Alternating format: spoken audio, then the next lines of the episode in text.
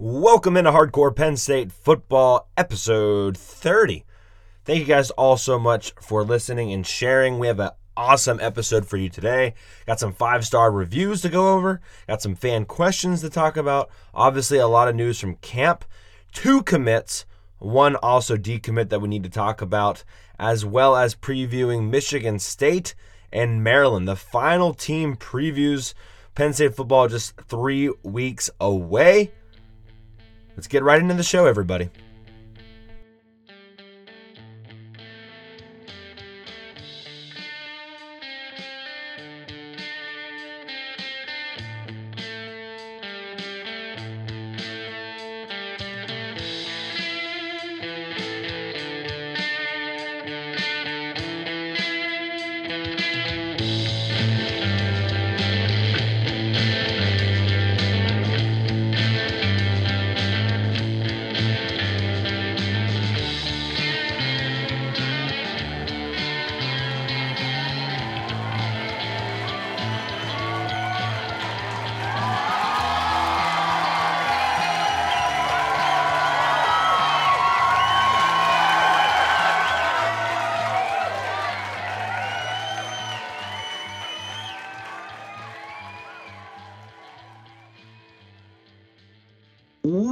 Welcome into Hardcore Penn State Football. I am Corey Listoki.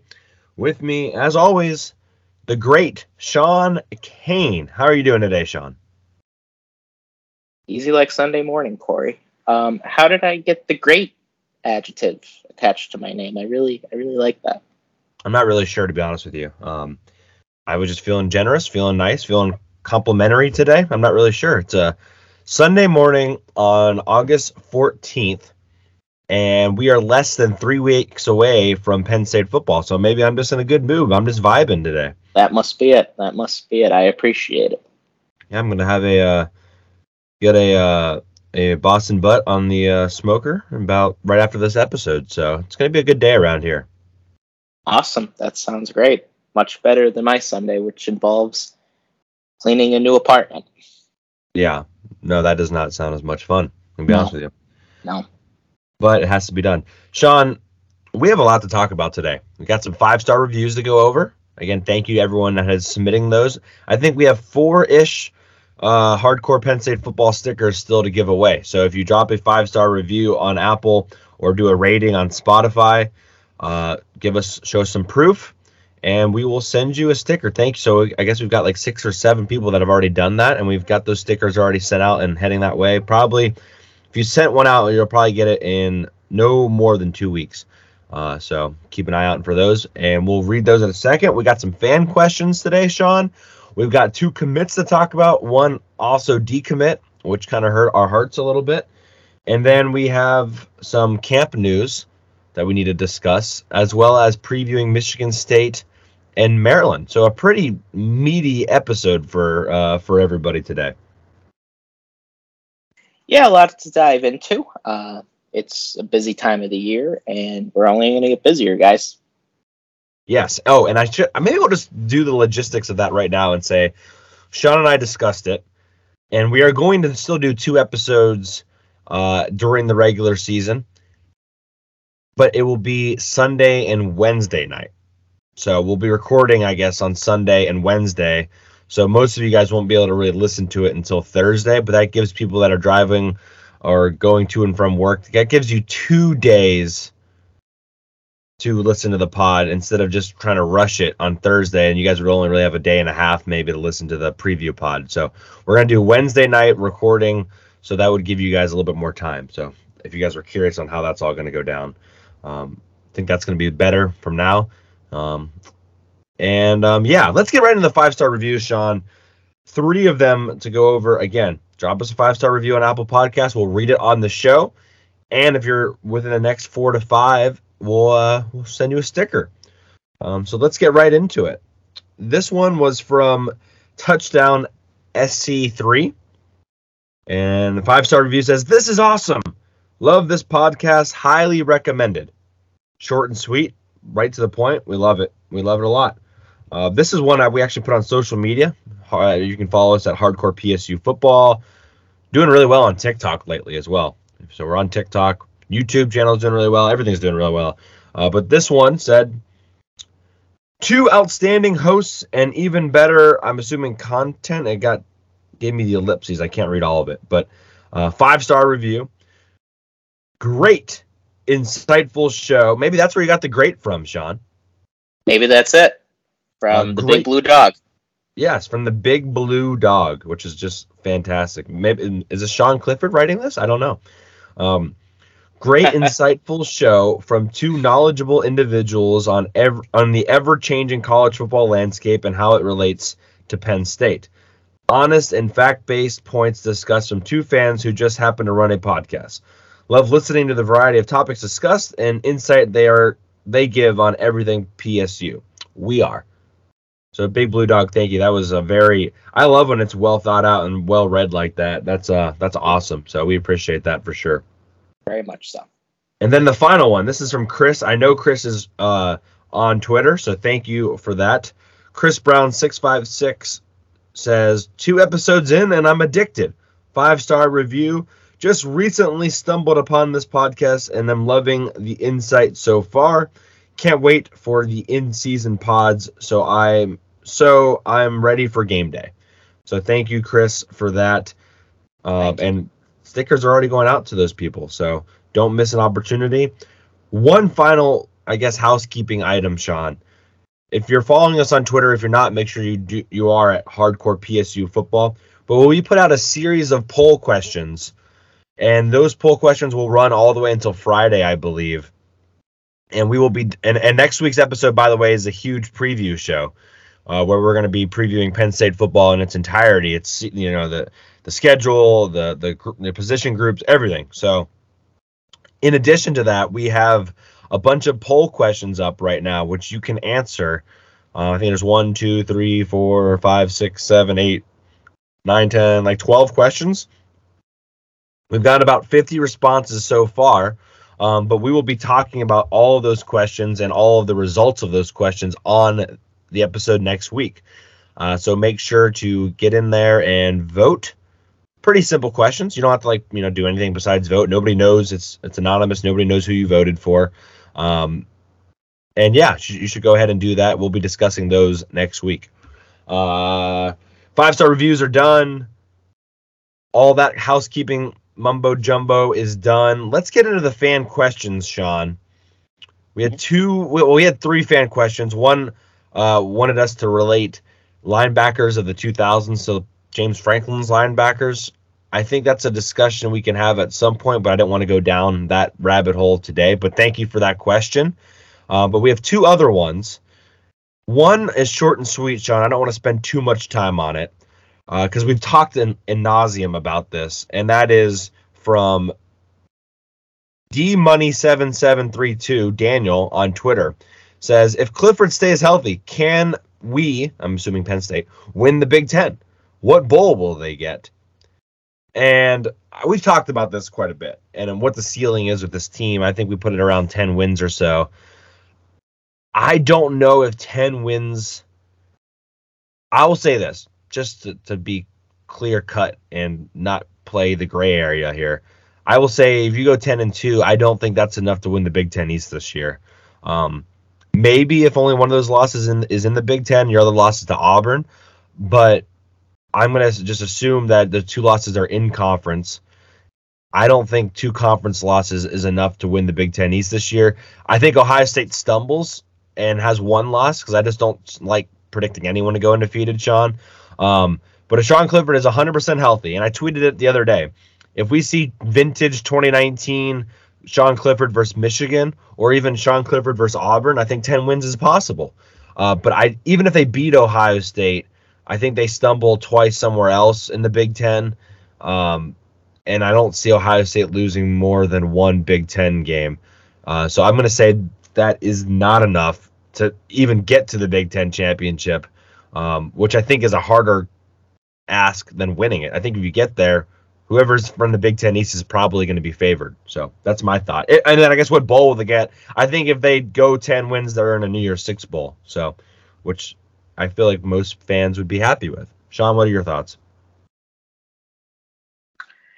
Um, I actually think we could win the Big Ten if Sean Clifford stays healthy.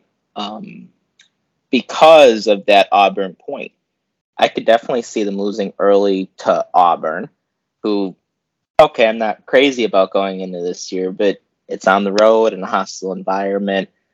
We're still figuring some things out. Yeah, I could definitely see us stumbling at Auburn, but then getting it together around mid-season, maybe dropping one to Michigan or Ohio State, beat, but going one on one against them, and then winning the rest of the games. So yes, I I could see I could see Penn State winning winning the Big Ten if if Clifford stays healthy. Um, the what bowl will they get? Um, I don't know if you want my bowl prediction, what it actually is. Um, but if they win the Big Ten, they probably go to the Rose Bowl. If they if they're ten and if they if they're eleven and two. So yeah, I, I don't know what the playoff yeah. sites are this year either. They might. Yeah. the Rose Bowl might be one of them this year. Oh, okay, okay. Um, so the Fiesta Bowl or the Sugar Bowl, wherever, um, or or the Peach Bowl. Uh, so yeah, New Year's Six Bowl of some sort if they were to win the Big Ten with two losses, because it's so hard to make the playoffs with two losses as we saw in 2016. Right, right. Yeah, I think that's the uh, that's the best way to say it. So um, it looks like the two bowl games will be the Peach Bowl and I think it's the Fiesta Bowl. So I think the Rose Bowl will be okay this year. Yeah, so if that were to happen, then those are the bowls that I could see them getting to. Um, but I'll, I think we'll get into our official bowl predictions for the season preview. Yeah, yeah, we don't have to go too far down that rabbit hole. Um, and I'm excited. The uh, bowl game or the bowl game, the national championship this year is in LA, so that would be a pretty cool sight. That'd be uh, just something different. Looking forward to that. Um, let's move on to the next question, uh, and that was, and I just thought this was a good question because um, we haven't talked enough. I feel like about the kicking game. Um, how worried should, and this is from Matt McGloin's ego on Twitter, which is uh, just a fantastic Twitter name. Um, how worried should PSU fans be about the kicking position this year? Uh, Sean, I'll let you go first. Uh, somewhat worried. Um, last year, I don't think Jordan Stout.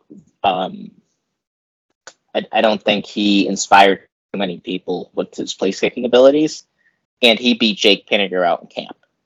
So you have to take that into account. That Pinegar, even though we've seen him kick before. Uh, he's had an up and down career.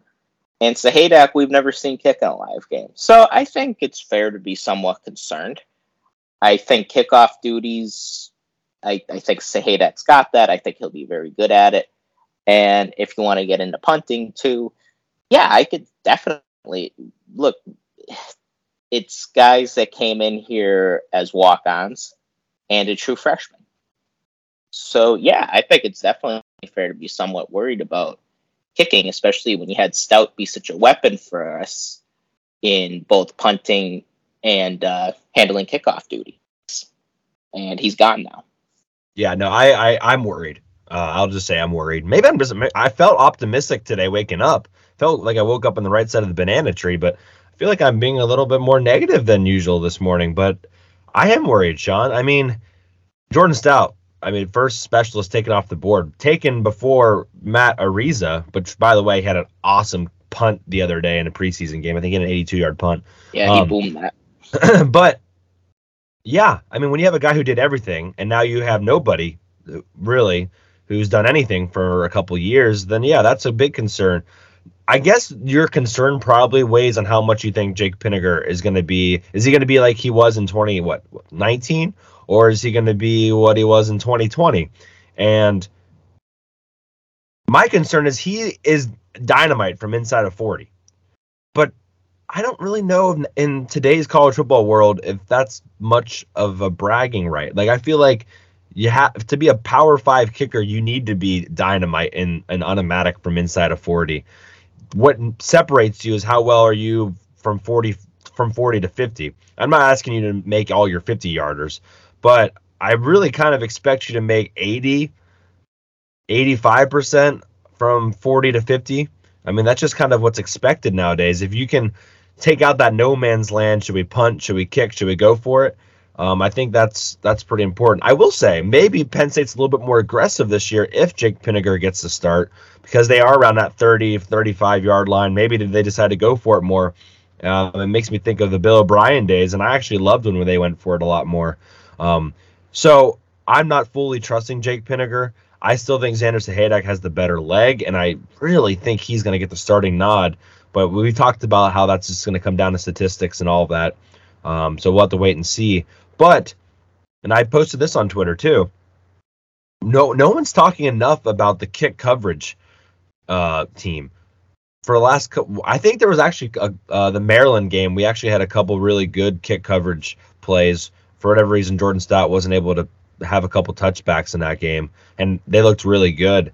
Um, but new gunners at the punting unit, probably new gunners on the kickoff squad too and now you're most likely not going to have i don't know you probably won't even have 50 or 50% touchbacks now so uh, you're going to have to find a way to lock up the kickoff coverage unit and that worries me a little bit because penn state has been burned in the past um, and that is a huge momentum swinger that we haven't really had to worry about for the last couple years so that worries me the punting duty i don't think jordan stout was necessarily the most consistent punter when when he he had his moments, but I was like watching. I think I was. I don't even know what game it was that I was watching, um, where he he really needed to have a really good punt and then he wasn't able to. Like there was a couple times where he kind of shanked one when we really needed a good punt. I think it was the Maryland game actually. Um, the drive where Tagovailoa ends up throwing the inter- the pick six to Ji'Ayir Brown. I think they started that drive almost at the 50 yard line, 45 yard line because Stout had a really bad punt. So he wasn't like perfect. Um, and we have some decent options there too. It looks like maybe Barney Amor is going to be the dude there, but uh, but yeah, I'm I'm worried, Sean. I, I am worried as of right now. Um, if Jake Pinegar is automatic and looking good, then yeah, maybe I feel better. But there's a lot of question marks right now, and Sean, it's not like we were doing very well in the games where it came down to three points or less or five points or less. We lost a lot of those games. Uh, so it's, I mean, take the Illinois game. We would have won that game in regulation. I believe if Stout makes one of those field goals. Uh, yeah. So yeah, I, I am worried. I, will say it. I'm worried. Um, so I thank you again for the questions this week. They were really good questions. We've had a lot of really yep. good questions. Again, we have. Find us on Twitter at Hardcore PSU Football. We like this podcast to be more of a conversation with you guys.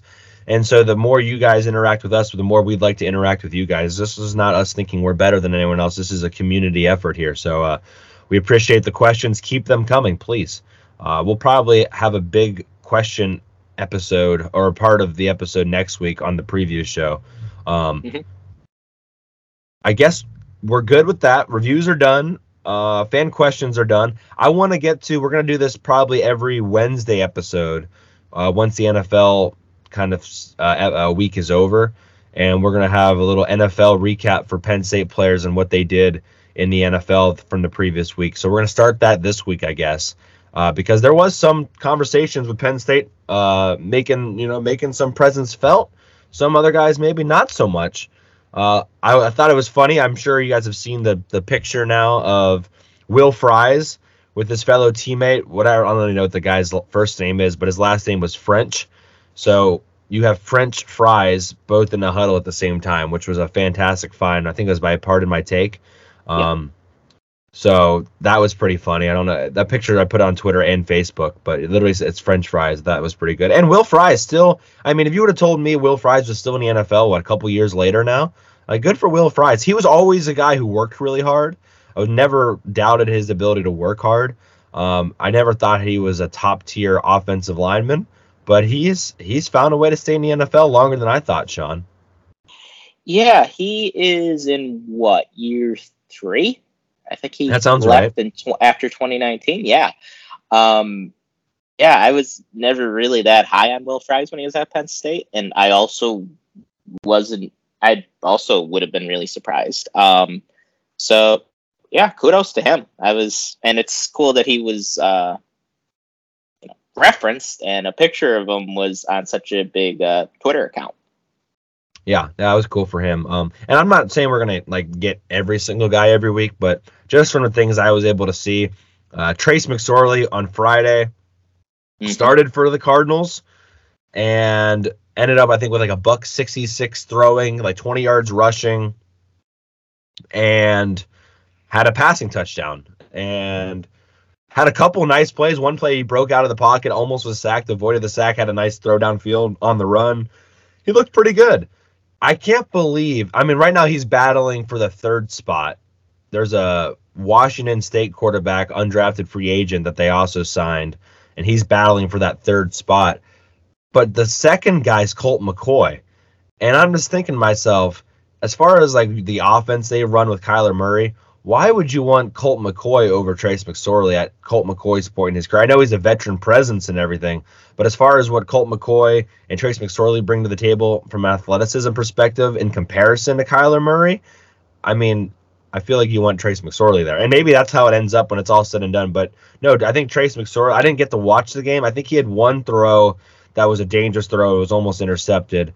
But otherwise, clean sheet, led the offense down the field, scored. They got some points on a couple other drives, field goal wise. Um, and I think he definitely didn't hurt his case as far as getting the third spot locked up. Um, but I mean, Arizona went out of their way in November to sign him from Baltimore. So I would be pretty shocked if he doesn't end up making the team, Sean.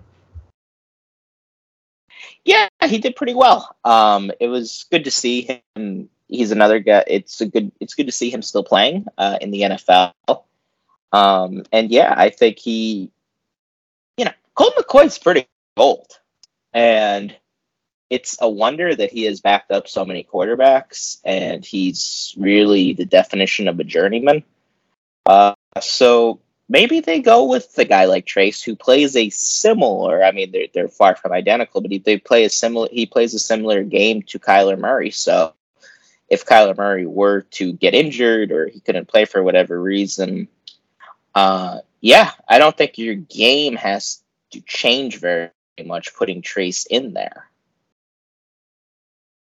Yeah, yeah. Well, let's move on. Um, I was going to mention Jahan Dotson, Washington Commanders first round pick, first preseason game basic no no catches. I think he only was targeted maybe not even one time, maybe one time deep. I, I wasn't sure on that number I found, um, but basically uneventful. I think he was only in for two drives. I think they know what they have in him, and I don't think they're too worried about him getting like a bunch of reps right now. I think you know these are. I think what the third preseason game is usually the one where the starters play a decent amount. I think now it's going to be generally the second one since they went from four preseason games to three. Oh, that's right. That's a good point. Yep, yep, yep. So we'll probably see a little bit more in the next one, but then after that, um, I think they know what they have. I mean, the people have been really high on yeah. him. People are saying he might be the he might be better than Terry McLaurin, which is saying something.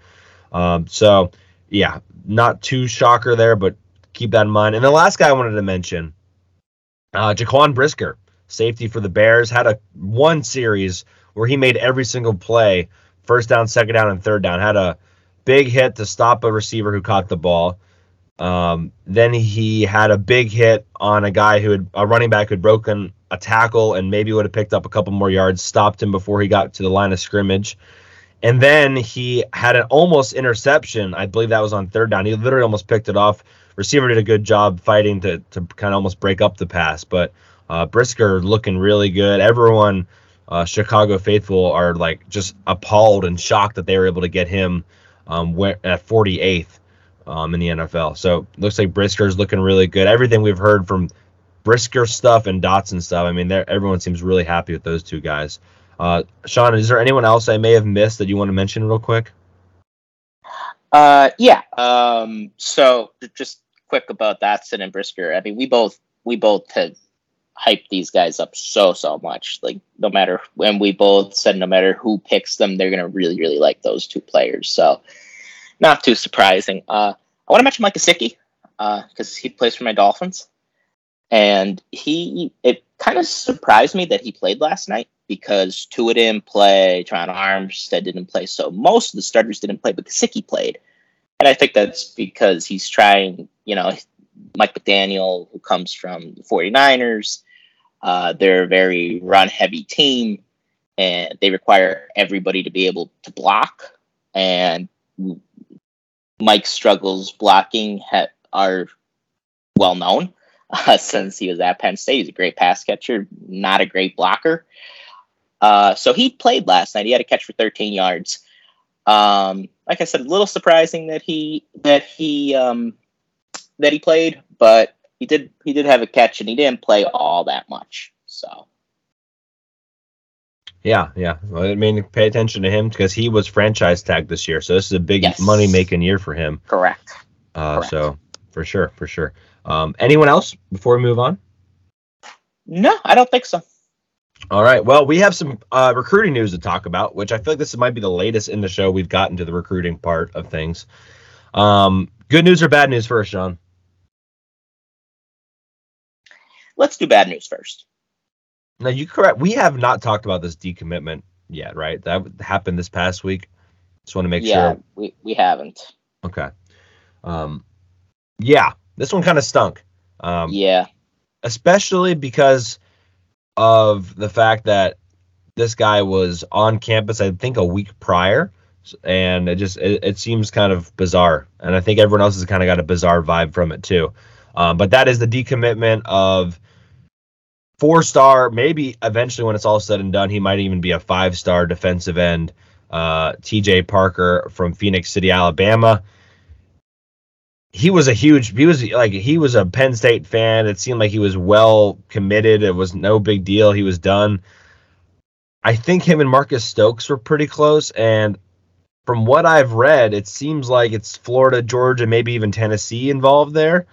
Um and who knows at that point. And Florida, by the way, is on a recruiting tear now. I saw they just flipped another linebacker from South Carolina. Billy Napier is doing a fantastic job over there right now.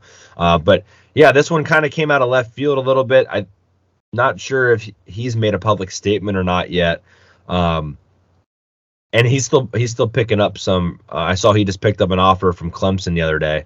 Um, so it looks like that commitment, and maybe Penn State's not out of it. Maybe Penn State's able to get him on for a whiteout game to visit, but it's really looking like all of a sudden Penn State's not even in the running. So I don't know what happened exactly, Sean. Maybe you know a little bit more, but this one was like a light switch, just turned on and then turned off. And this was one of Penn State's bigger commits, maybe a surprising one when it happened, uh, but one of the ones where we were leaning on and saying because of a guy like TJ Parker, maybe this was going to be a top 10 class. Penn State's now sitting at number 10 and most likely not going to finish inside the top 10.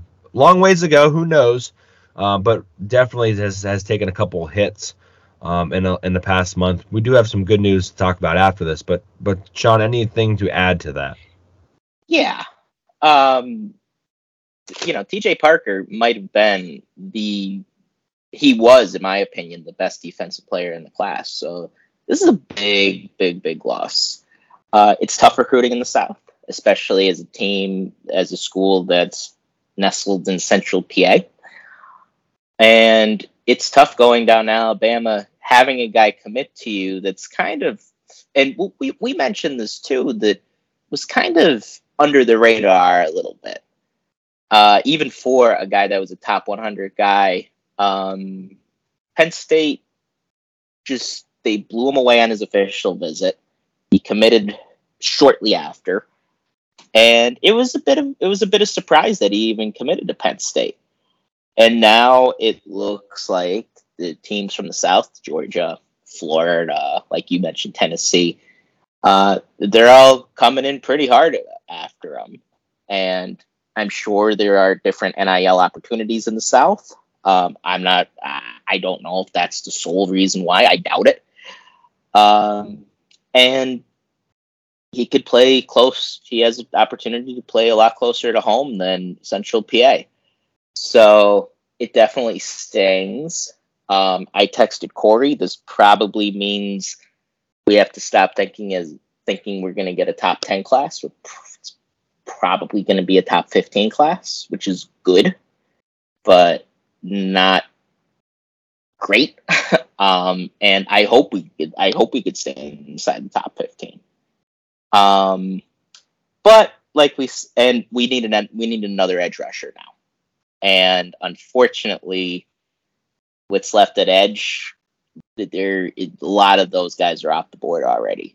So we might have to flip somebody, or we might have to go after some projects. So it's a bummer, guys. It's a bummer for sure.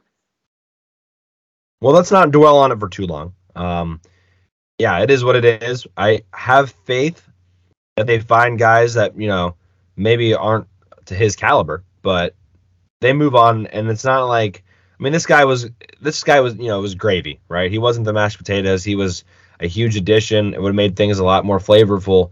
Um, but it wasn't like a guy going into this year, like six months ago, that we thought Penn State was going to land really anyway. So um, it stinks because you had him, but it, I guess going back six months ago, we would have been like, oh, well, we weren't expecting that anyway. Um, let's get to the two commits. And one of them, at least, was a pretty big surprise. One of them, maybe not so much a big surprise. Um, let's talk quarterback first, because why not? Most recent commit in Jackson Smolik, quarterback from Iowa. Sean, I got to give you credit. I feel like you spoke about Jackson Smolik pretty much immediately when Marcus Stokes decommitted. Um, Elite 11 member. I think that was a big kind of uh, break that he needed to get recognized. Penn State uh, pretty much jumped on the board to get him on campus pretty much as soon as that had happened. And um, he hasn't got a bunch of Power Five offers yet, but I expect that to change pretty quickly. He's a three star guy right now. Wouldn't be terribly surprised if he ends up at a four star guy when it's all said and done, or at least higher, uh, more highly ranked than he currently is. But Penn State gets their quarterback in the 2023 class that they wanted.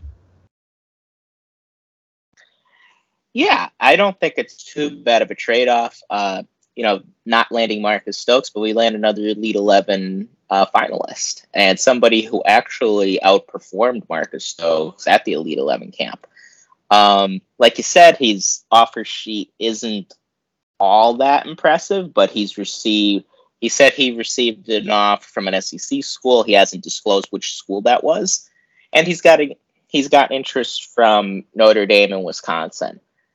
And I think his rate his rating on the recruiting websites is going to rise.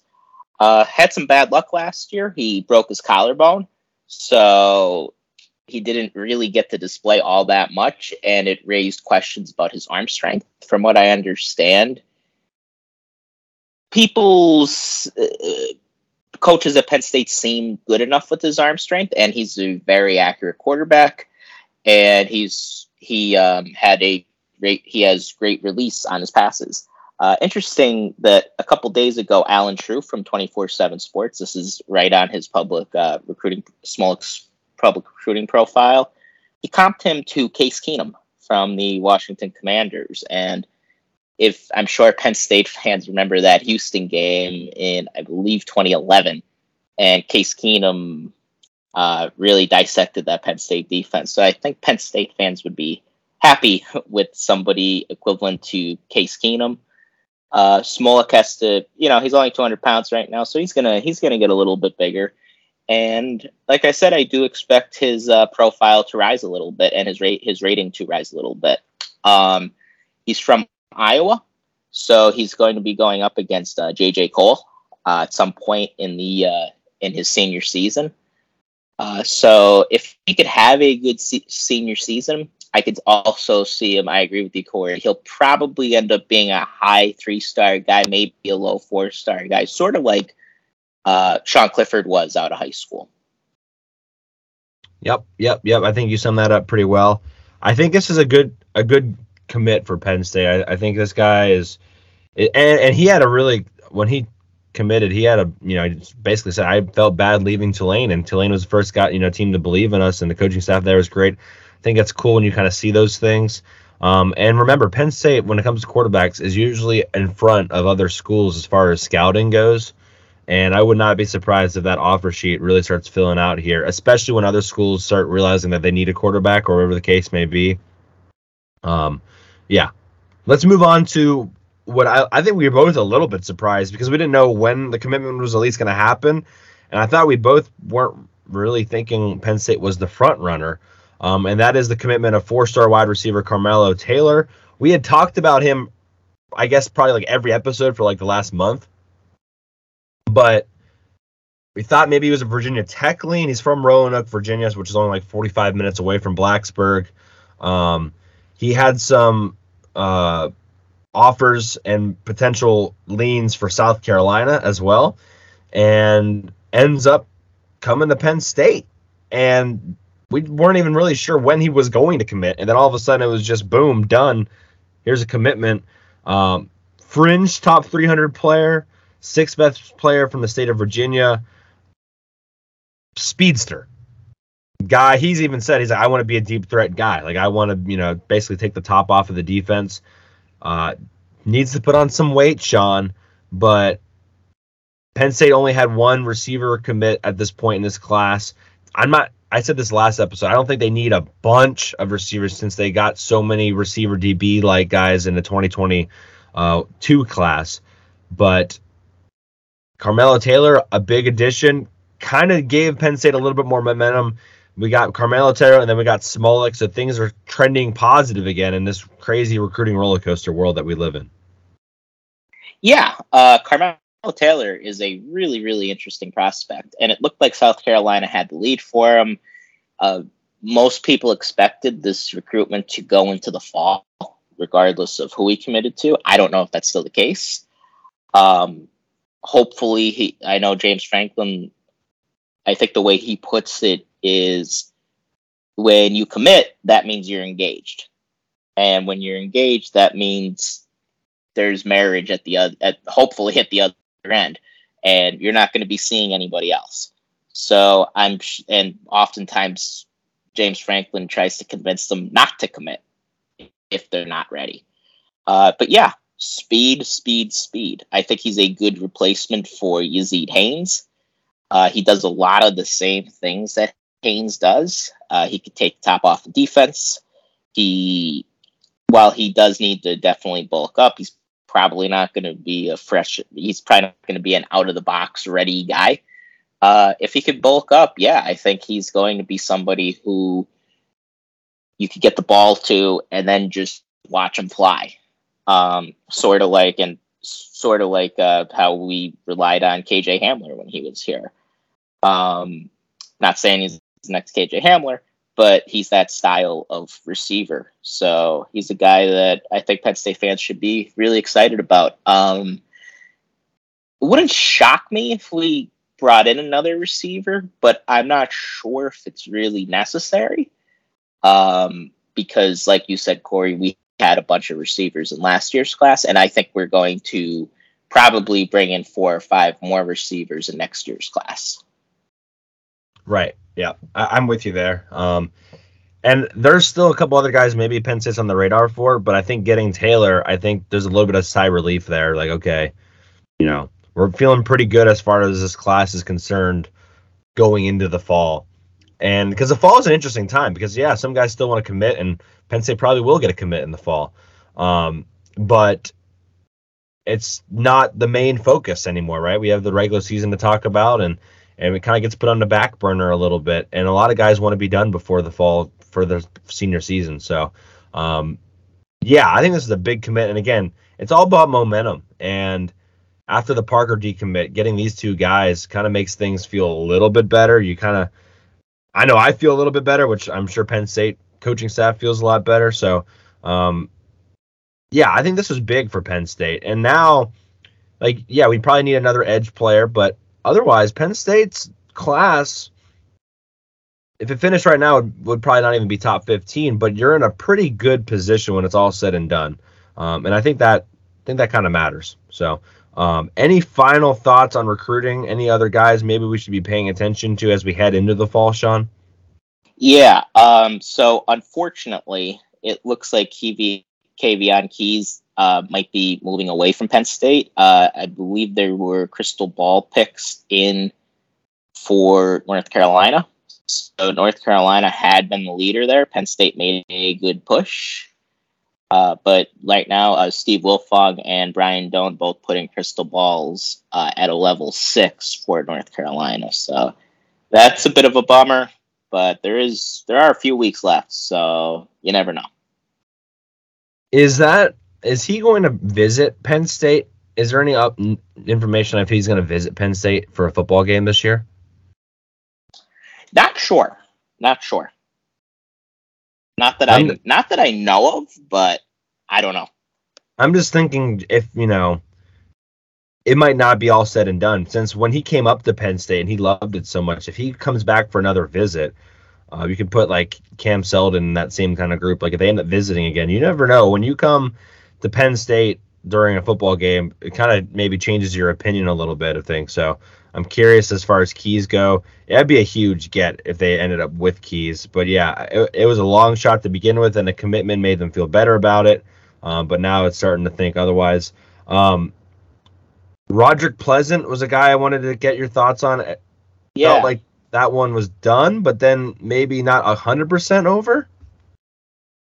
Yeah, Roderick Pleasant is an interesting one. Uh, he's from out California, who and that's a place that I would like to see Penn State recruit better. I think Oregon and USC, I think they're the two leaders right now, but Penn State supposedly get going to pr- most likely get a visit from uh, Mr. Pleasant in the fall. So maybe maybe Penn State could play its way in there. It's a big deal that we made his top four. Uh, so it's but like I said, I think the leaders right now would be USC and Oregon. Uh, but Penn State has I would give us an outside chance, especially if he if he could just get on that plane and come out here because that's always the big challenge with somebody that's so far away. Right, right, right. Anyone else, Sean, um, that we need to maybe keep an eye on as we head into the fall?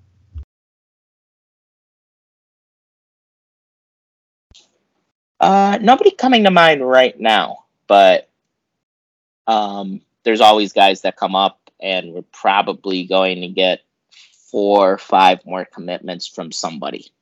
So this class will definitely be filling out. Right on, right on. Well, we will keep paying attention to that. Um, let's talk Penn State football. Camp is here.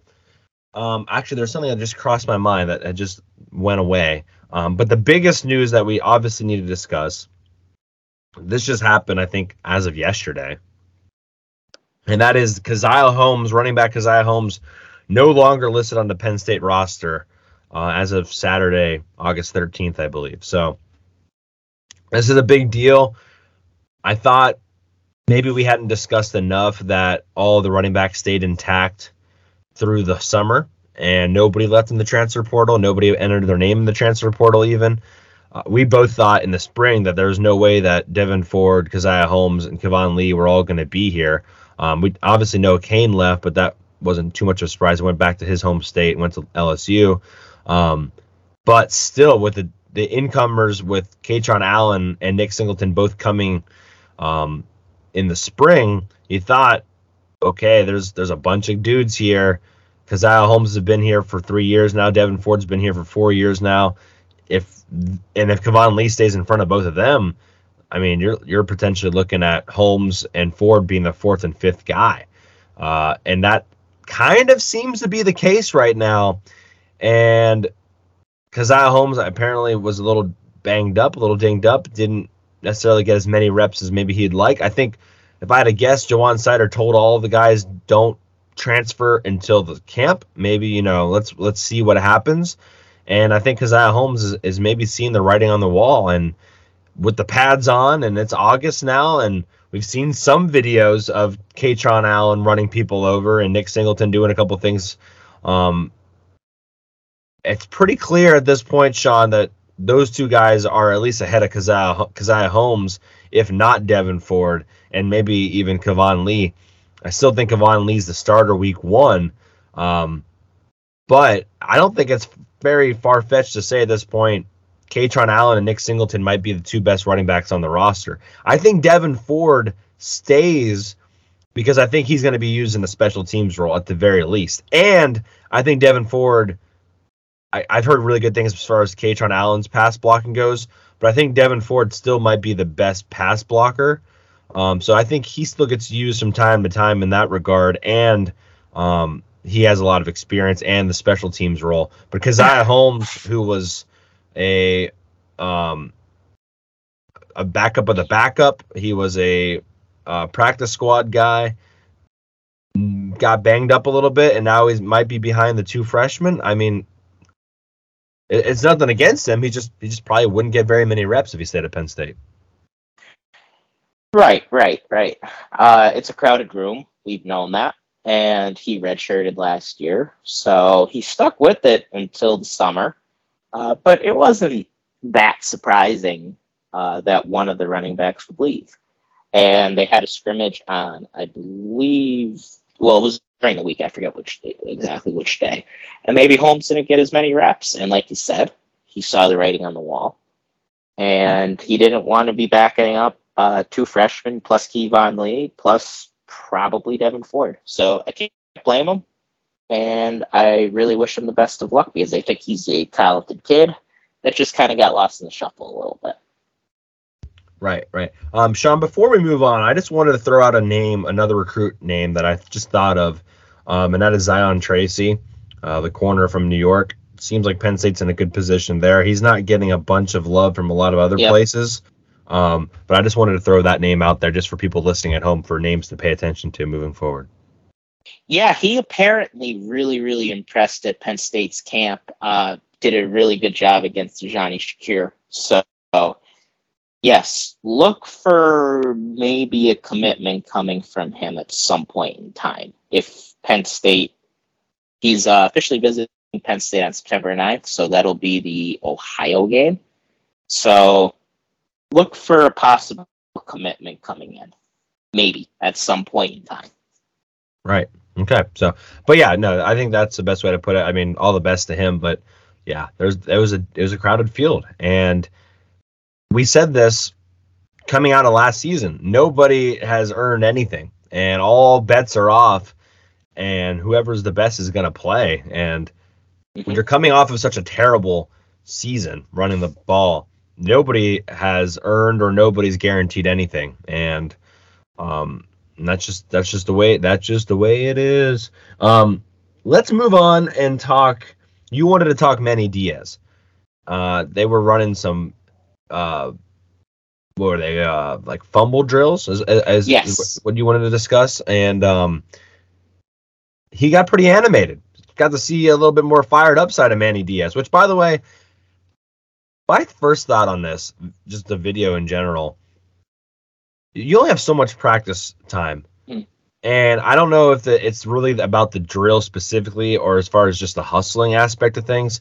But the drill, if you haven't seen it, um, basically the ball is rolling out of bounds, a fumble is rolling out of bounds. And the first guy is either supposed to make the decision of getting on top of it or batting it back into field of play for the next guy in line to then cover it up.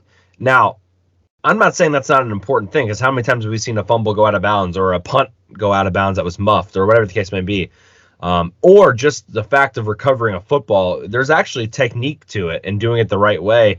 Um, I, I think a lot of people that never played football don't realize the ball bounces off your shoulder pad, chest plate really easily. And if you if you know you're a 200 pound dude coming in fast, it's pretty easy for that thing to bounce right off of your chest um, and to, to cover it up the right way once you do have the ball. Because a lot of times when you get the ball, or whoever gets the ball first, a lot of times isn't the guy who ends up with the ball when it's all said and done. I mean, that ball usually tra- you know changes possession a couple times in the middle of the scrum.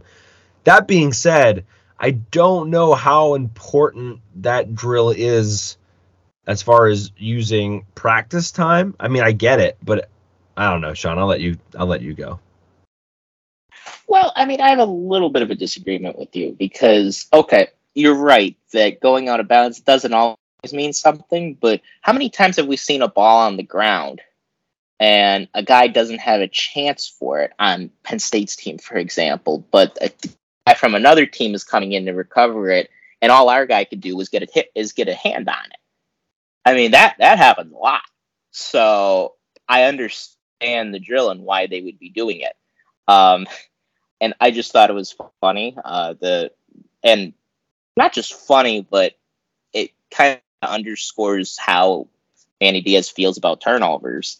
And he was uh, Tyler Elsdon and Kobe King were running drill together, and Elsdon barely tapped the ball, and I don't and Kobe King, you know, that they just totally mishandled the drill, and um, Manny Diaz said if you if you if you do it like that, that loses you a game, and you're gonna people clap, and it'll land you in the effing weed whacker bowl. So I just thought it was really, I thought it was, I thought it was pretty funny, and it also just underscores how important turnovers are going to be to this Manny Diaz defense, and how much he emphasizes it that they would try that they would take up practice time to do a drill like this. I like it. So. Yeah, that's a good point. I mean, as far as the emphasis on turnovers, and there were a lot of times the, the ball is on the ground. Manny Diaz wants to get it every time. And I think he will lose his mind the first time that there is a forced fumble and Penn State doesn't recover, which I mean, Penn State's not going to go 100% in fumble recovery. It's just not going to happen. But I really think Manny Diaz expects that to happen, which I think is a good thing. Um, there's a lot of talk about not seeing a bunch of Penn State practice. I thought that was interesting that Penn State media has not seen more than 10 live reps of 11 on 11 in the last year. Um, and so we're not getting a bunch of information out of camp. Uh, I, I, I, was uh, talking with Audrey Snyder the other day, and she's like, "We see the same drills every time we get to go, and it's the same stuff, and whatever the case may be."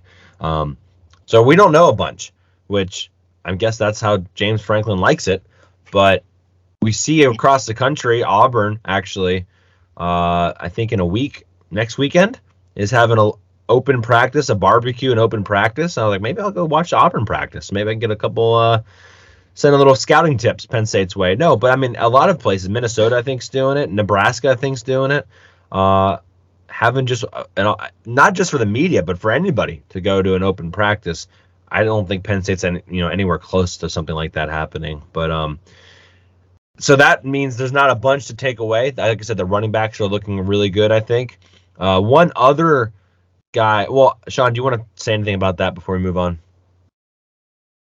Yeah, I mean, James Franklin has always been pretty hush hush about everything, um, including you know we we've known since he's gotten here, he doesn't discuss injuries. So it's he's a pretty secretive guy, even though he's very uh, gregarious and very friendly with the media, and he does a lot of interviews he's pretty secretive with the finer details and what we're practicing and who's hurt and all that and all that other stuff. And I mean, fine. It's whatever. But it's just it you you you don't get a whole lot until we watch on Saturday. And it's it's fine. Just win the games. I mean, I, I guess that's all I have to say about it. Yeah, that, that, that's just the best way to put it, I guess. It doesn't matter your strategy on things, just just win the games. Um, I just wanted to mention it looks like Olu Fashanu at left tackle is doing a fantastic job. Uh, people are pretty excited about him, pretty optimistic about him. A lot of people are, I mean, saying he has the tools to potentially be a first rounder when it's all said and done. Obviously, pretty early in his career still, um, but physically I guess he he's looking really good over there, which any sort of optimism coming from the offensive line is a good thing. And I will say this: usually when we hear things out of camp, the things that do get leaked or the the conversations that are happening, when we get a hold of them, they're usually pretty accurate. I mean, you go all the way back to the Nassib days and, and what, what he was able to do. And it, basically, when Sean yep. or when when James Franklin's able to discuss anybody, usually it's a it's a big deal. Um, and it, it, seems to be the case there. I think Ji'Ayir Brown was interviewed lately. He said the running backs look really good. He's think he thinks all of the defensive backs. He said these defensive backs that Penn State got this past year. He said all of them are wanting to learn. He's saying all of these guys look way ahead of them physically than like he was when he first got to Penn State. Um, so some some pretty good endorsements there as well. Um, not much, Sean, from the linebacker spot. I will say this because the BTN media day was there this past week. Um, and they, so they spoke to James Franklin and Manny Diaz, and both of them sounded pretty optimistic when it came to the Mike linebacker spot. As far as not sure who's going to start yet, but they feel pretty good in both of those guys. I mean, they I think Franklin literally said it. They're way ahead of what they thought they were going to be. Uh, so that is pretty good to hear, especially if both of them are are rocking and rolling. If you if you feel good in the two deep at the Mike spot, that's way way more than we thought we were going to be um, this past spring. So that's good to see there. Not a lot coming still from the uh, the Sam spot as far as if Sutherland's the dude or or what's going on there. Um, but I guess we'll have to wait and see. I will say also, it looks like the defensive line is is for real. Um, PJ Mustipher got a lot of love on the BTN show, um, but it sounded like they're looking pretty good. Oh, and I will will say this too: the BTN crew also said that they thought that Phil Trautwein was was coaching up the offensive line really well, and that they were being very harsh and critical on everything they were doing during drills. So take that for what you will. Yeah, uh, all good stuff. Uh, interesting that Dom DeLuca, who's a pretty local kid, he went to Wyoming area, which is about 10, 15 minutes from my house. Uh, he's running with the twos or threes, and he's a walk on at the Sam linebacker spot. So while I'm happy for him, it's a little concerning that a guy is, that's a walk on is so far up the depth chart. Um, and yeah, I, the Mike linebacker spot. I mean, look, guys, neither one, neither Elsdon or King have a lot of experience, so there's going to be some growing pains. But I really think that we're going to be good either way with whoever emerges from uh, this battle, and they're both going to play a little bit. They're, they're both going to play a lot, actually. I think, um, and this competition could move into the season. Um, but I'm pretty, from what I hear, and from what I hear, I'm decently optimistic about it.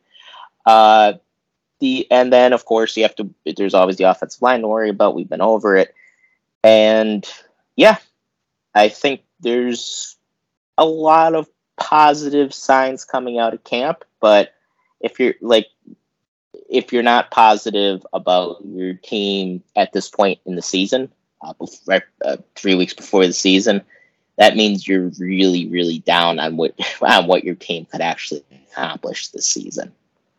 Right. Yeah. I think you have to be optimistic at that point. That's why last week episode was optimism in the air because that's just how it is right now.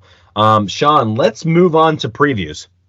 Last two previews of the year. So if you guys have been listening all the way back in the spring, we started with Purdue, and we've made our way through all of the teams on Penn State's schedule. So go back and listen to them if you like. Also, previews are on YouTube. We have only two more previews left to do on YouTube. They're about five to six minutes long. They've gotten a lot of uh, good insight there, a lot of good feedback, uh, and a lot of them have done extremely well. And so uh, definitely check those out. Make sure you're subscribed on YouTube. The YouTube channel is doing extremely well, so we appreciate that. Um, I'm guessing that some of the later games in the season will get love as we get closer to them. Um, it's hard to really care about the Rutgers or, or, the Maryland preview or whatever, you know, this early on in the season. But they're all up there.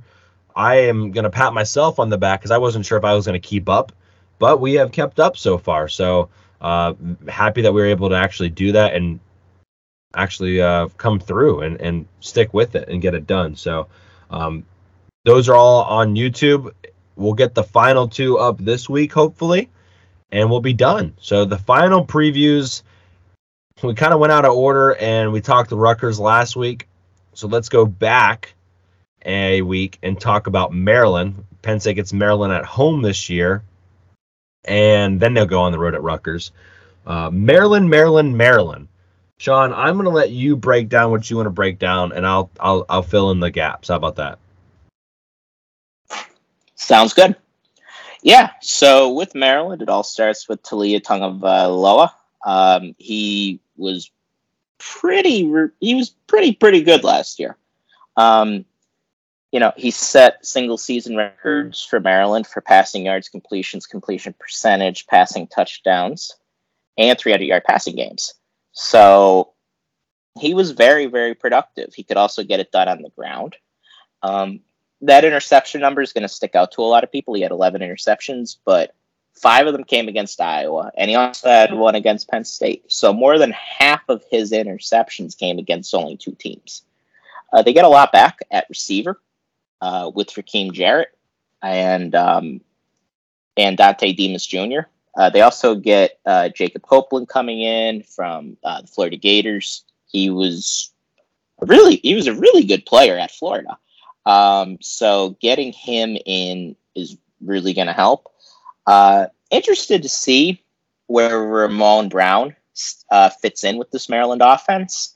He's a he's a four star running back who Penn Penn State had on campus multiple times. He made an official visit to Penn State, so I'd look for him to maybe um, get some early playing time, being that they didn't get a whole lot from their run game last year. So where uh, Maryland ran it, so where Maryland could run into problems is on defense. Uh, they lost Demeioun Robinson, aka Chop Robinson, to Penn State, and they had a few other guys transfer out. Um, so not crazy about their defense. They have a new defensive coordinator coming in, and Brian Williams. So, or actually, I believe he he actually he finished the season up last year. So look for him to um, hope for their sake get better. Uh, but it's an interesting team because Mike Locksley, I would argue, is probably on the hot seat this year because they were rather disappointing last year. I felt like they could have definitely won more games and they fell apart a little bit after the Iowa game. So and that Iowa game really sort of broke their spirits, a lot like the Penn State game in 2019. Um, and they're just a tough team to get a read on, and they're honestly a tough team to feel confident about. Now, there are certain aspects of this team that I would feel confident about. I feel confident in, in Taulia Tagovailoa. I feel confident in a very stacked receiver room. They're going to be able to put up points this year. But their defense, I worry about and their run and their run game. So I think this is probably going to be a seven and five ish team this year. Yeah, I mean, if they go seven and five, I think people in Maryland are pretty happy. Uh, yeah, I think true. I think they uh, they have a tough schedule, uh, but when they play Penn State, they play Wisconsin at Wisconsin before Penn State, and they play Ohio State after Penn State which is just a brutal three game stretch. They have a lot of brutal games in general. Um, I, I mean, I'm high on Tagovailoa. We talked about who we would take over Sean Clifford to run Penn State. We both had Tagovailoa on that list. Um, yep. He had 11 interceptions last year, but five of those came in that Iowa game, which if you take out turnovers, like this team looked really good at times, which I know you can't do that, but I think it's worth mentioning. You mentioned all the receivers. I think besides Ohio State, this is the, the second best um, or the best receiving core in the Big Ten. I, I love these guys. Um, even their tight end Corey Dyches had four touchdowns yeah. uh, last year. Um, running back Ramon Brown, I think is going to get some looks. He's a four-star guy from Virginia, true freshman. I think you know they're going to do some good things there. They they bring back an experienced offensive line. So I think they're going to run the ball better than they did the previous years. Um, I don't know if it's going to be good enough, but yeah, I think this offense is going to be good enough to keep them in every game as long as they don't go turnover crazy, which I don't think they will. Um, so yeah, I I think they're going to be okay. Now, their schedule isn't easy, and I think six wins is is a fair prediction here. I don't like them to beat Penn State because it's at Penn State, but I do see them being a team that could beat somebody that maybe isn't ready for them when they play them at home. And I'll get to that when we get to the Michigan State preview. Hint, hint, nudge, nudge. Um, but yeah, the defense is worrying, worrisome. Uh, their secondary, they only returned one guy who had interceptions last year. For the, so that's that's worrying. and that's uh, Jakorian Bennett, the cornerback. He had three last year. I think losing Nick Cross is huge. I think Nick Cross is really good for that team. Uh, they lose a lot of guys in that front seven. Obviously, Chop Robinson coming to Penn State was a big one. Um, they're going to have to rely on some new guys, right? And that when you're relying on the new guys or transfer guys, I think you're rolling the dice a little bit. And and that that worries me a little bit. I think defensively, defensive line wise, they need to do a better job getting to the pass. or the pass the passer, but internally, I think they're going to be pretty good against the run. Um, Ami Finau and Mosiah Nasili-Kite, two defensive tackles I really like. They've played a decent amount of football between both of them. I think they'll be okay there. Uh, they have a new special teams coach as well in James Thomas Jr., so I'm curious to see if they're a little bit better there. 24 7 Sports average composite ranking puts them at 31.8, which, if you're comparing them to like the mid level teams in the Big Ten, 31.8 is better than uh, like the Minnesotas, the Purdue's, the Indianas, the Wisconsins, if you want to throw them into the Iowas, mm-hmm. if you will. Um, 31.8 in the last four years is actually better than Michigan State's uh, 24/7 Sports average composite for the last four years. Now Michigan State maybe done a little bit more in the transfer portal than Maryland, um, so you have to you know weigh that into things. But but yeah, no, I, I think uh, I think this Maryland team has the the star power to do great things. I don't know if they can consistently be that. I think they could get blown out by some teams, and I think they could beat some teams. Um, but I think they'll be in every game this year. And I'm glad Penn State gets them at home, to be honest with you. I think I'd be really worried. Uh, not that Maryland is a tough place to play, but being on the road and having to potentially put up 30 to 40 points to beat a team like Maryland, um, that's that's that's kind of concerning to me, especially since we don't know what Penn State's offense is going to be like. Uh, I mean, the defense did a really good job against Maryland last year when it's all said and done, holding them to 14 points is kind of impressive when you think about it. Um, but Maryland really didn't play well against Penn State offensively in that game, and they did they just didn't get they just had a couple bad breaks. Um, but Penn State's offense was not very good against Maryland Eiler, and I don't know if Penn State's offense can be as bad as if you take out Jahan Dotson in that Maryland game, they probably lose. And Penn State's not going to have Jahan Dotson this year, so all I'm saying is I'm happy this game is not at Maryland. Um, and if I'm Penn State fans, we'll know obviously a lot more by the time this game comes around. Uh, but if things are still a question mark by that point in the season, obviously it hadn't been a good season. Uh, but yeah, there's there's reason to be concerned a little bit there, uh, especially since we know that they're going to put up a lot of points. Yeah, they had their chances to win that Penn State game last year, and they really just couldn't put it all together. Uh, but yeah, this is they're going to be they're going to be a tough out. Uh, playing them late in the year. Um, Maryland, and on the other hand, Maryland's probably when you get to that cold November weather, you're going to have to be able to have somewhat of a running game, or often you get you get exposed. Uh, and I hear you on the they, they have a brutal schedule. They have Michigan, Michigan State back to back, and then they have Purdue, and then they got to go to Camp Randall, go to Beaver Stadium, and they host the Buckeyes in November. So it's gonna be it's gonna be tough for them. Uh, I think seven and five. I agree with you. I think Penn State takes care of business against them, but it's it's going to be tough. And I think Penn State defense it, it was an overlooked great performance last year, but I thought they played a great. I thought they had a great performance against Maryland. Um, and you might need it again, uh, or we're gonna have to be able to find a way to put up thirty some points. And I mean, at the same time, if you're a Penn State fan, maybe Penn State's defense is rocking and rolling by the, the by the by the middle of November. I mean, it better be. So maybe they're maybe we're not going to have that much trouble putting up points against what I don't expect to be that great of a Maryland defense. You know, I think Penn State has to put up 30 points to beat Maryland this year. Now, I'm not saying it all has to come from the offense. I mean, they got 31 last year because of the pick six. I think 30 points is what you need to beat Maryland this year, home or away. So uh, obviously they could have beat them with 15 points, but I, I think 30 points is is what they're going to need to beat Maryland this year if everything's healthy, if everyone on both sides is healthy.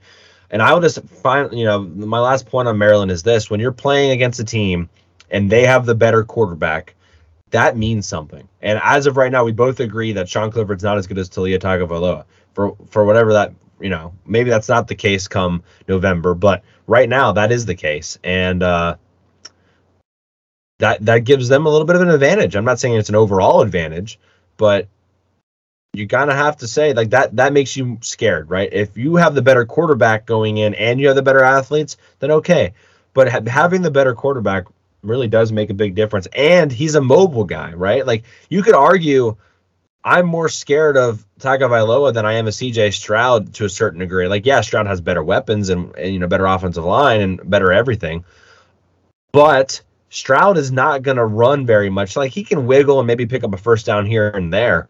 Um, but Tagovailoa, I saw him outrun Curtis Jacobs in that game.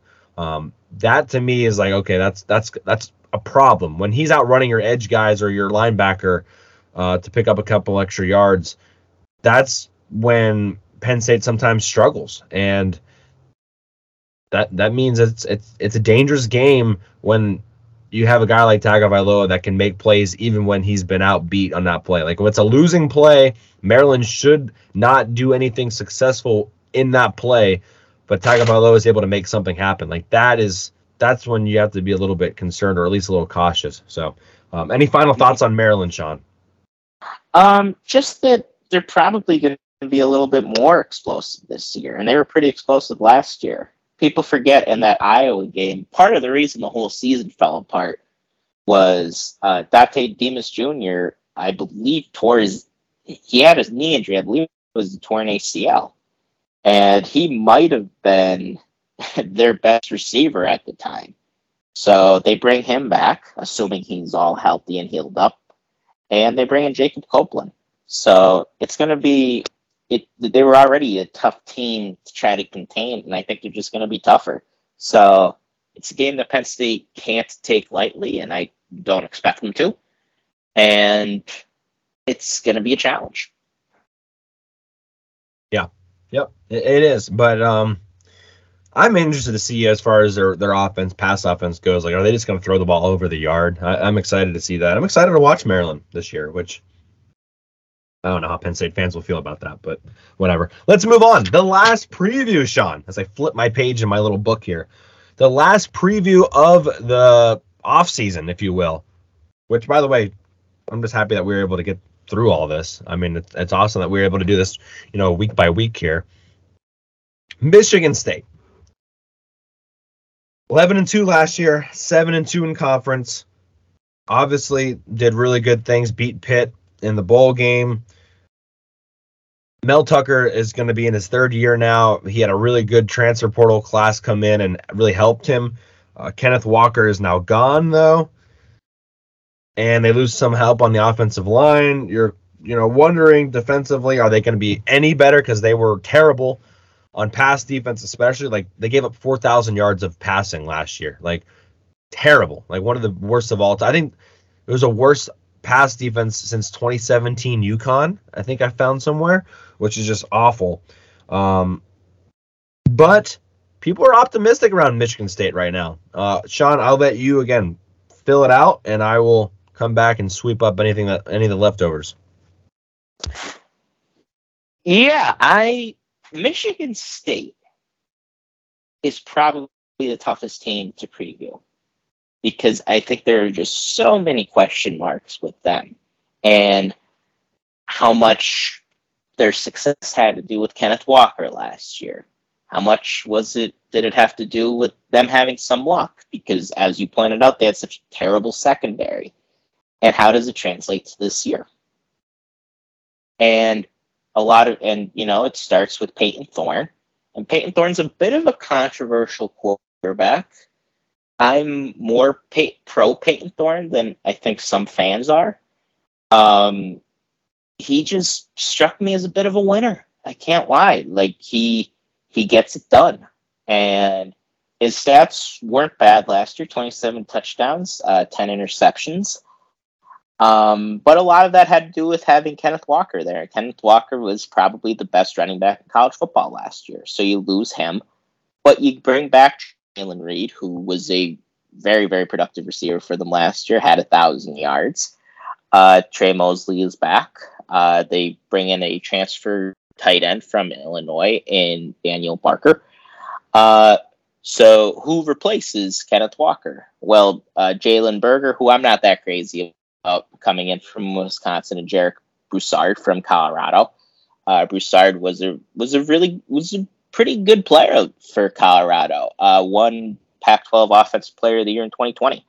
Uh, their offensive line, um, I feel sort of positive about. Uh, they have a lot of experience coming back, um, but like you said, their defense is where things get a little murky, and it's even everything about Michigan State is bizarre because while they while they led the conference in sacks, they were just so terrible in the, in the back end of their defense.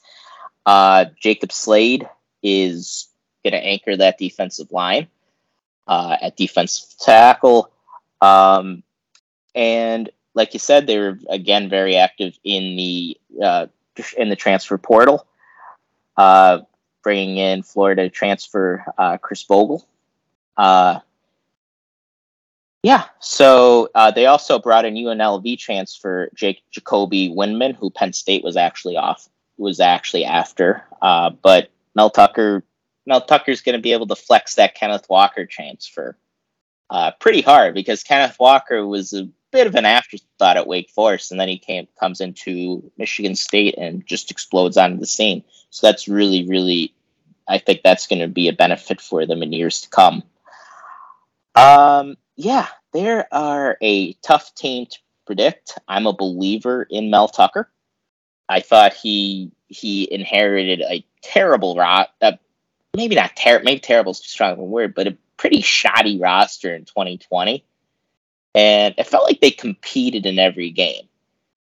And even though they only finished two and five, and then last year, yeah, outside of the Ohio State debacle, they were again, really competitive in every game. They beat their rival Michigan twice. Uh, they beat Penn State. They and yeah, I think there's a lot of things that they should feel pretty positive about. And it wouldn't shock me if they went seven and five, and it wouldn't shock me if they went ten and two again. And it's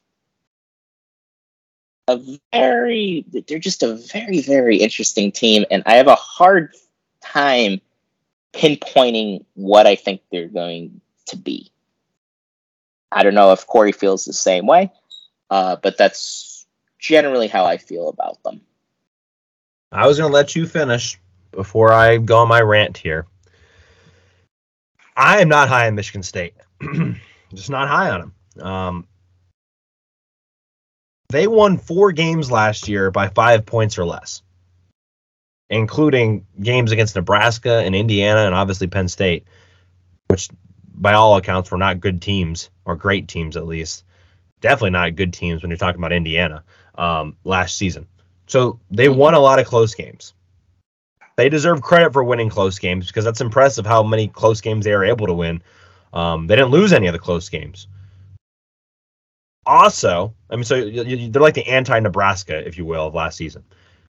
On top of that, though, like I said, one of the best running backs last year in Kenneth Walker. I think they had a slam dunk in the transfer portal thing. My thoughts on the transfer portal, and Sean, I think we agree here. You're rolling the dice, and you know they roll double sixes yep. or they roll snake. Replicate. Yeah, they they got snake eyes, and they got really good players. You cannot count on transfer portals and true freshmen coming in and being studs right away all the time. It happens and maybe it will happen again.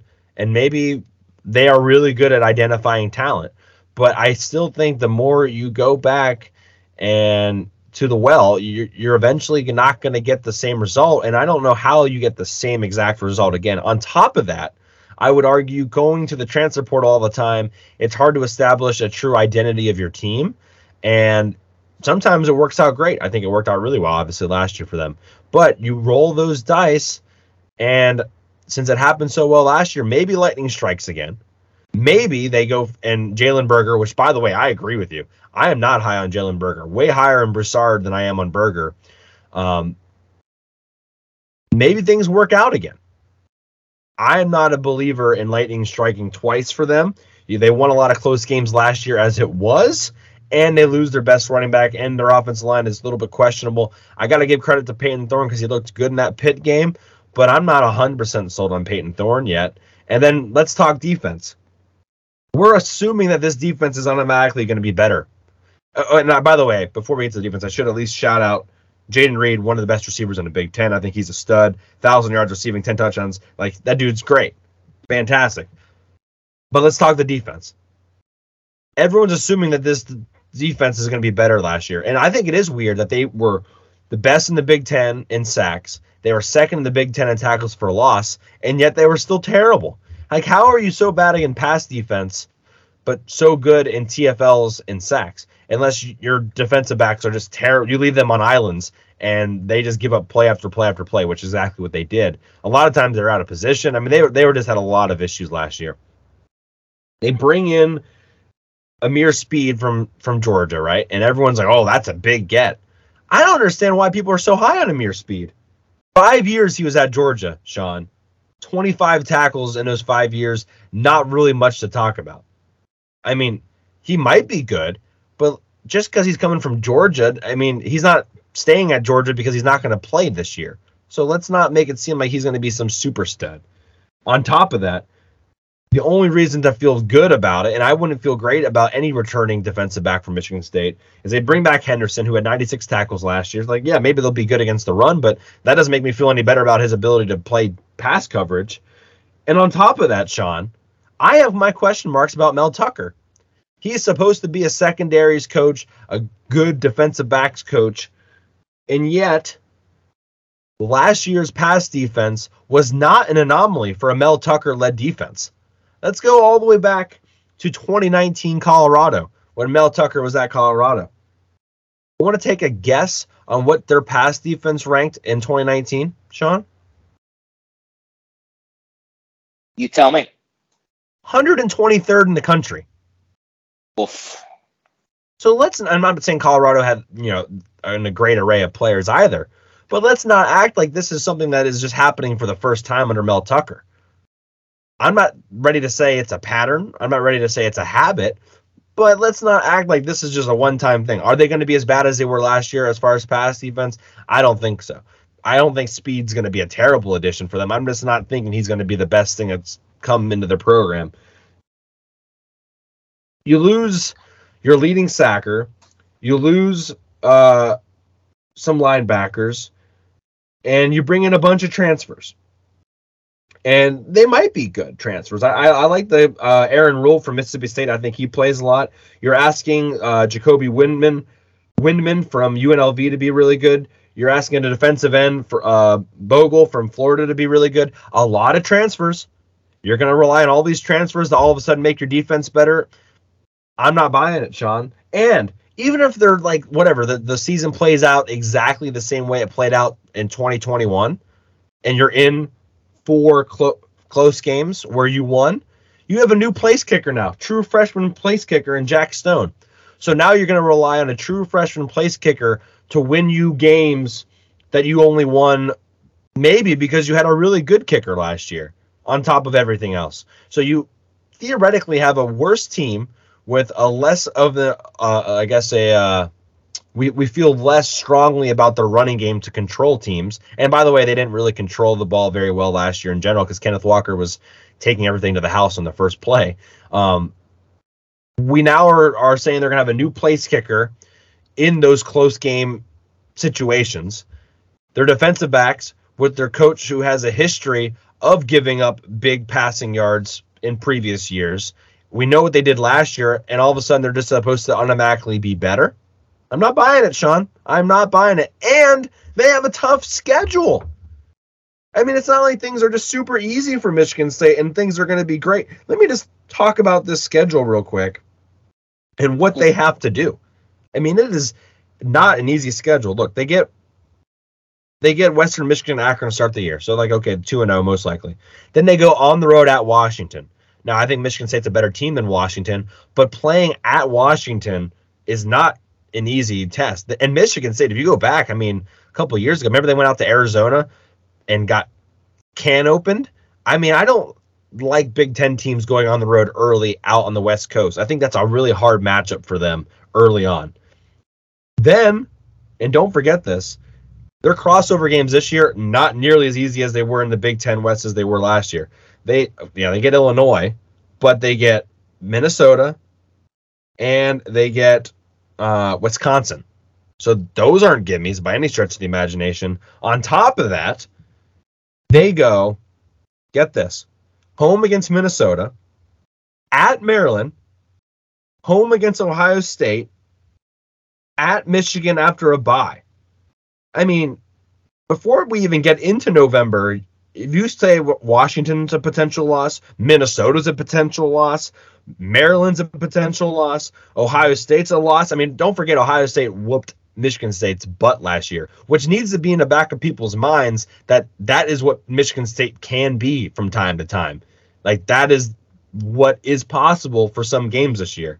And then you have at Michigan, which I would say is a loss. So you're before you even get into November, you're talking about potentially five losses. I probably not all going to be losses. Like if you put Washington and Minnesota, I'd say they probably win one of those games, not both of them four losses before you hit November, and now it's easier. November at Illinois, Rutgers, home against Indiana. But then you got to come on the road at the end of the year to face Penn State. I don't like that game for Michigan State. I, I feel good about where Penn State is at that point in the season, and they get them at home. So, uh, so yeah, I'm not high on them. I think the pass defense will be better, but I don't think by much. I think they're still going to struggle. And now they don't have the home run threat in Kenneth Walker. I mean, you go back and watch the Michigan game uh, Michigan State played. Michigan literally handed that game to them on a platter. I mean, Michigan State wasn't doing anything. And they and then Michigan just basically, I mean, imploded on themselves. You go back and watch the Michigan State Indiana game. Indiana was terrible. Penn State, Michigan State. Penn State pretty much handed that game to them to a certain degree. Um, yeah, I'm not saying this. I'm not saying Mel Tucker isn't putting Michigan State in the right direction, but to think that they're going to win 10 plus games, I think 11 and two was a huge anomaly. I would be putting their. I would put their prediction win at seven to eight. If they go eight and four, Michigan State should be absolutely thrilled with that. To be honest with you, with so many question marks and all that, someone in the Mich- some Michigan State fans going to listen to this episode and think I'm just just ratting on them, but until I see it, I I don't believe lightning strikes twice. And with their schedule, how are they even going to be motivated by the time they get in November? That's my big question. And and and God forbid they have a hiccup somewhere. You have that bad of a pass defense. You play somebody on a day where you're not playing great on offense. Anybody could play against you. I mean, look what Indiana did. And then you have the, you know question marks at kicker. Like, yeah, he's a really good kicker, supposedly, but he hasn't played in the Big Ten yet. He hasn't played in those situations. Do they win all? Sean, let me just say this: Do they win all? They had four games of five points or less that they won. There's no way they win all four of those next year, right? I mean, we agree to that. Let's say they go 50 50, plus a loss at Michigan, plus a loss at Ohio State. That's four losses right there, right? Okay. So you said a lot don't think it's fair to criticize Mel Tucker for secondaries. I hear what you're saying. They haven't been impressive yet. But I would also remind you in 2019, if we want to go back to the Colorado season, it was his first year there. He was doing a. He was. it didn't actually happen because he left after one year, but he was attempting to do a rebuild. And then he had 2020, which was the COVID year and then last year. And that secondary was basically put together with birdseed and gum. So I don't know if it's fair to criticize Mel Tucker yet for uh, having, for just always having a deficient secondary. Now, if it happens again this year, then I'm way more receptive to that to that possibility. Um, to answer your question, do they win all those games again if they're all decided by five points or less? No, no, I think if they were to play that season 20 times, they 11 and 2 is the best case. And they just happen to get the best case. But I think there's something to be said about that. And I think it has to do with the with the culture that Mel Tucker is instilling. They're going to be a gritty team. And they're going to fight. They're going to fight you and fight you and fight you. And oftentimes they're going to win. They're, I think he, he's instilling a toughness, which tra- which still in 2022 with as spread happy and pass happy as there is, that means something. And they're going to be hard nosed. They're going to go after the quarterback, and I think that's what that that's what this team is going to be going forward. And now you're going to be in year three of Mel Tucker. Again, I'm a believer in him. And yes, you have to replace Kenneth Walker III. Nobody's going to replace him. But you're bringing in a good running back from Colorado who uh, Tucker does have some, who I believe Tucker does have some familiarity with, and you're bringing back Jayden Reed. And if Payton Thorne could continue building off what he did last year, particularly like you said in the pick game, yeah, I think I think this is going to be a really. I think they could be a good team. I hear you on the schedule. That is the they really they really drew some unfortunate matchups in the crossovers. Uh, but yeah, I, you know, I would probably put this team, and again, I think this is the toughest team to predict. I'd probably put them at eight wins. Um, they probably lose one to Minnesota, Maryland, or Washington. Probably lose to Ohio State. Probably, maybe they probably lose to Michigan and they probably lose to one of Wisconsin or Penn State.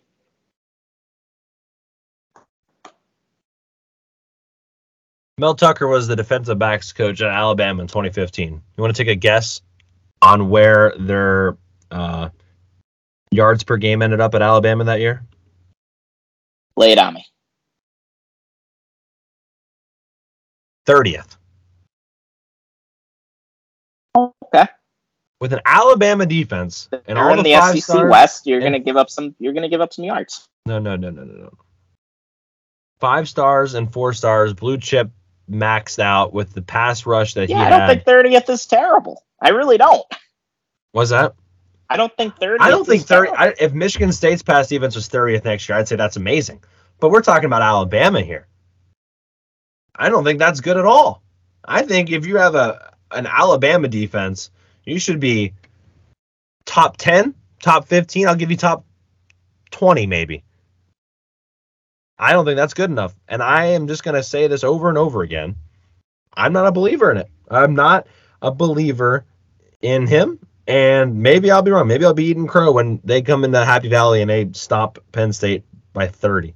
But I'm just I'm just not buying it, dude. I'm just not buying what they got going on. In, and 2016, his Georgia defense was 18th, which whatever, not too bad there. Um, let me just find it here. Better pass defense. See, this is I'll give him credit for this. In Georgia in 2017, they were eighth in pass defense and, and total yards, which I know is not you know the the only thing that matters there. Um, and then in 2018, his last year, let me see where they're at here. I don't even see them. They're 12th.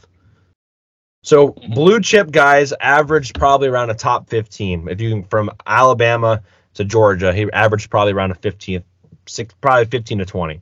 So uh, not probably not enough to say that that that that's a pattern of being terrible, but I would argue he had the two one of the two best defenses ever in Georgia and Alabama. I mean, you can't find that many more better athletes. And then he goes to Colorado, and yeah, Colorado's a terrible team, but then they stunk. And then 2021, they stunk again. And I think they're going to continue to stink. But we've well, talked a and, lot about it. And maybe, and maybe they will, but they still won 11 games last year. Yes, and that is fine. But if you look at they those win. games, that's the culture. He's instilling a great culture there. That that's true, but he's also instilling a culture of winning games when he a gets out turnovered, and B, gives up more yards and has less yards than his offense does. And that happened a bunch of times. So you can call it what you want. Typically, if you have more turnovers and you have less yards than your opponent, you're not going to win those games. And he was able to a bunch of times. Uh, I think Penn State even had more yards and less turnovers when they played him. It didn't matter. He they still won that game. But is that what you're going to ride and hope to do all the time? I, I, that that does not seem like a winning culture to me. Maybe that's what Penn State fans want, though. Keep thinking you can win games that way. I'm not buying it, and I'm not buying doing it through the transfer portal. Because if I'm a recruit at Michigan State, why would I want to? Why would I sign up to go to Michigan State if I know that this guy is going to go to the transfer portal anytime he can find somebody Yeah. that might be better? He, he had to do that. They went two and five last year. Dantonio really left them a mess. He had to go to the transfer portal. He went to the transfer portal again this year. Yeah, because it's about a three-year rebuild. They were ahead of schedule last year. Oh, absolutely. But uh, my question is, he's not going to stop going to the transfer portal all of a sudden, right? I mean, he's the transfer portal king now. And if I'm a recruit, why would I want to go to Michigan State knowing that this guy could go out at any second and try to find somebody that's going to take my job all the time? I could develop for three years, and Mel Tucker, if he doesn't think I'm good enough or he thinks he can get someone that might be just a little bit better, he's just going to go out to the. I don't know. I'm not buying. I don't think that's the way to build a program. I think No, but I don't think they're exclusively building their program that way. They they were 26 in recruiting last year. Yeah, but again, I think their transfer portal numbers was one of the best in the country. Yeah, they were 16th. So, look, I don't think they're going to be bad. I don't think Michigan State's going to, you know, take a tumble or anything like that. But the hype to think that they're going to finish better than Penn State, and I, and maybe that sounds a little bit. I, mean, I don't think they're going to finish better than Ohio State, Michigan, Penn State, and I think Maryland is going to beat them, and Michigan State's actually going to finish fifth in the Big Ten East. That's my prediction, Sean. That's fine. That's fine. Um, I don't know what Penn State's done to make us think that oh, Michigan State's going to fin- that we're going to finish ahead of Michigan State, but I don't know. I, I think they're a tough team to get a read on. Um, because and you have to keep in mind too, college football every year is a new year. I mean, it's a cliche, but every year is a new year, and you don't know how things are going to translate. And they did get lucky last year. Um, you know, if they play that season 20 times, 11 and 2, definitely best case scenario. But they did it. And I think there has to be something said about that. And now they're bringing in more recruiting talent. Uh, I agree with you. Uh, they're very dependent on the portal right now, but I think they have to be. And I don't think that's a knock on Tucker for being dependent on the portal right now when he inherited a semi dumpster fire.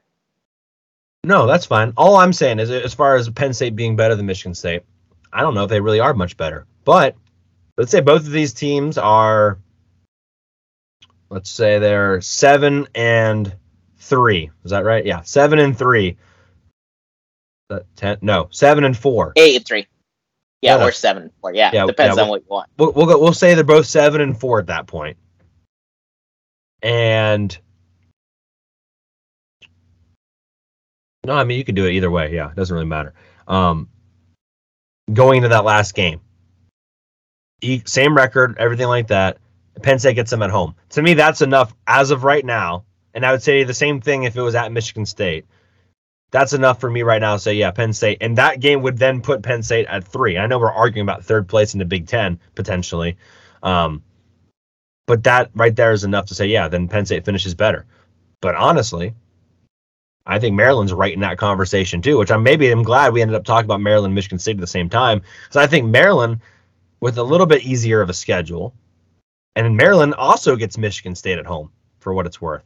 So that's all I got to say about that in the words of Forrest Gump. Any final thoughts on Michigan State? Now we know No, your true I- colors. We know you're a mean green fighting machine, Sean. That's right. Go green, go, go white. Uh, nah, I mean, they're they're just so hard to predict, and I understand what I I totally understand what you're saying. And could I see a scenario where Michigan State finishes fifth in the Big Ten East? I could. I could. I think Maryland's going to be better. I think Penn State's going to be hint hint. I think Penn State's going to be better.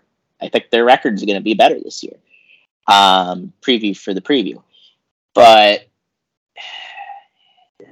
Michigan State, it's just so hard. I, I do I don't think Michigan State's going to be as good as they were last year. I don't, but I I just think in the future, I think Mel Tucker is going to prove to be a, um, a formidable coach to deal with, a lot like Mark Dantonio was, and that depresses me because it's hard enough to win in the Big Ten East. But if you have a really good Michigan State, that just makes everything so much harder. I agree with that statement. I agree with that statement. Totally, totally agree with that statement. Um, Sean, let's wrap this one up. Guys, again, next week we are doing our massive Penn State preview for the whole season. Obviously, if you've been around for a while, last six months or so, you know kind of where we lean on things, but we're going to wrap it all up into one episode. It's probably going to end up being like two hours, honestly, but we'll see what happens. Um, and then the following episode is going to be previewing Purdue specifically as we head into uh, game week, so which is exciting, very exciting. Again, we are giving away hardcore football Penn State stickers. If you listen for an hour and 40 minutes of this, there's no reason for you not to go on, drop us a five star review on Apple Podcasts. Um, let us know that you did it, and uh, we'll send you a sticker. Appreciate everyone that's done that already. Um, if you don't want to do any of that stuff, and you listen this far, A, we appreciate you for being awesome. B, you must be as excited about Penn State football as we are. And just share it with a friend. Share it with a fellow Penn State football fan, someone that you think might enjoy this. Um, we have got a lot of love. And we, we, I said this last week, and I can say it again this week. Last week's episode did better than the previous week's episode and that has been the case for the last two months. So thank you guys. I wasn't sure actually. It was getting close. We weren't sure if this uh, this week's ep- or yeah this week's episode was actually going to do better than last week's, but it ended up doing better. Sean, I can officially report on a late Thursday, Friday, Saturday push. Uh, we we ended up doing better, which is saying something because we are uh, we're looking at a very very strong August here as we uh, as we head towards opening day, if you will. So uh, we just want to say thank you, and uh, it's it's been a blast so far, and we haven't even got to the start of the season. Yeah, love that. Thank you all for listening and continuing to listen. And it sure looks like you guys are encouraging your friends to listen. So I really, really, really, really appreciate it. Yep. Thank you guys. So um, we will be back for the Penn State preview. Make sure you guys go on to Twitter and do that poll. Takes like all of five seconds. Just answer a couple questions. We'll talk about those and a lot more uh, as we preview Penn State's full entire season on next week's episode. Um, there's a couple other things I want to talk about next week as well, as far as what we'll be doing for the regular season. Um, hint, hint, nudge, nudge at a pick'em, um, and hint, hint, nudge, nudge at maybe some of the other fun stuff we have down the pipeline. So, uh, thank you guys so much for listening. Thank you for all the support, and we will catch you next time on Hardcore Penn State Football. For Sean Kane, I am Corey. Le- oh, I'm sorry. For the great Sean Kane, I am Corey Stokey, and we will catch you guys next time. Thank you, everybody. Thank you, guys.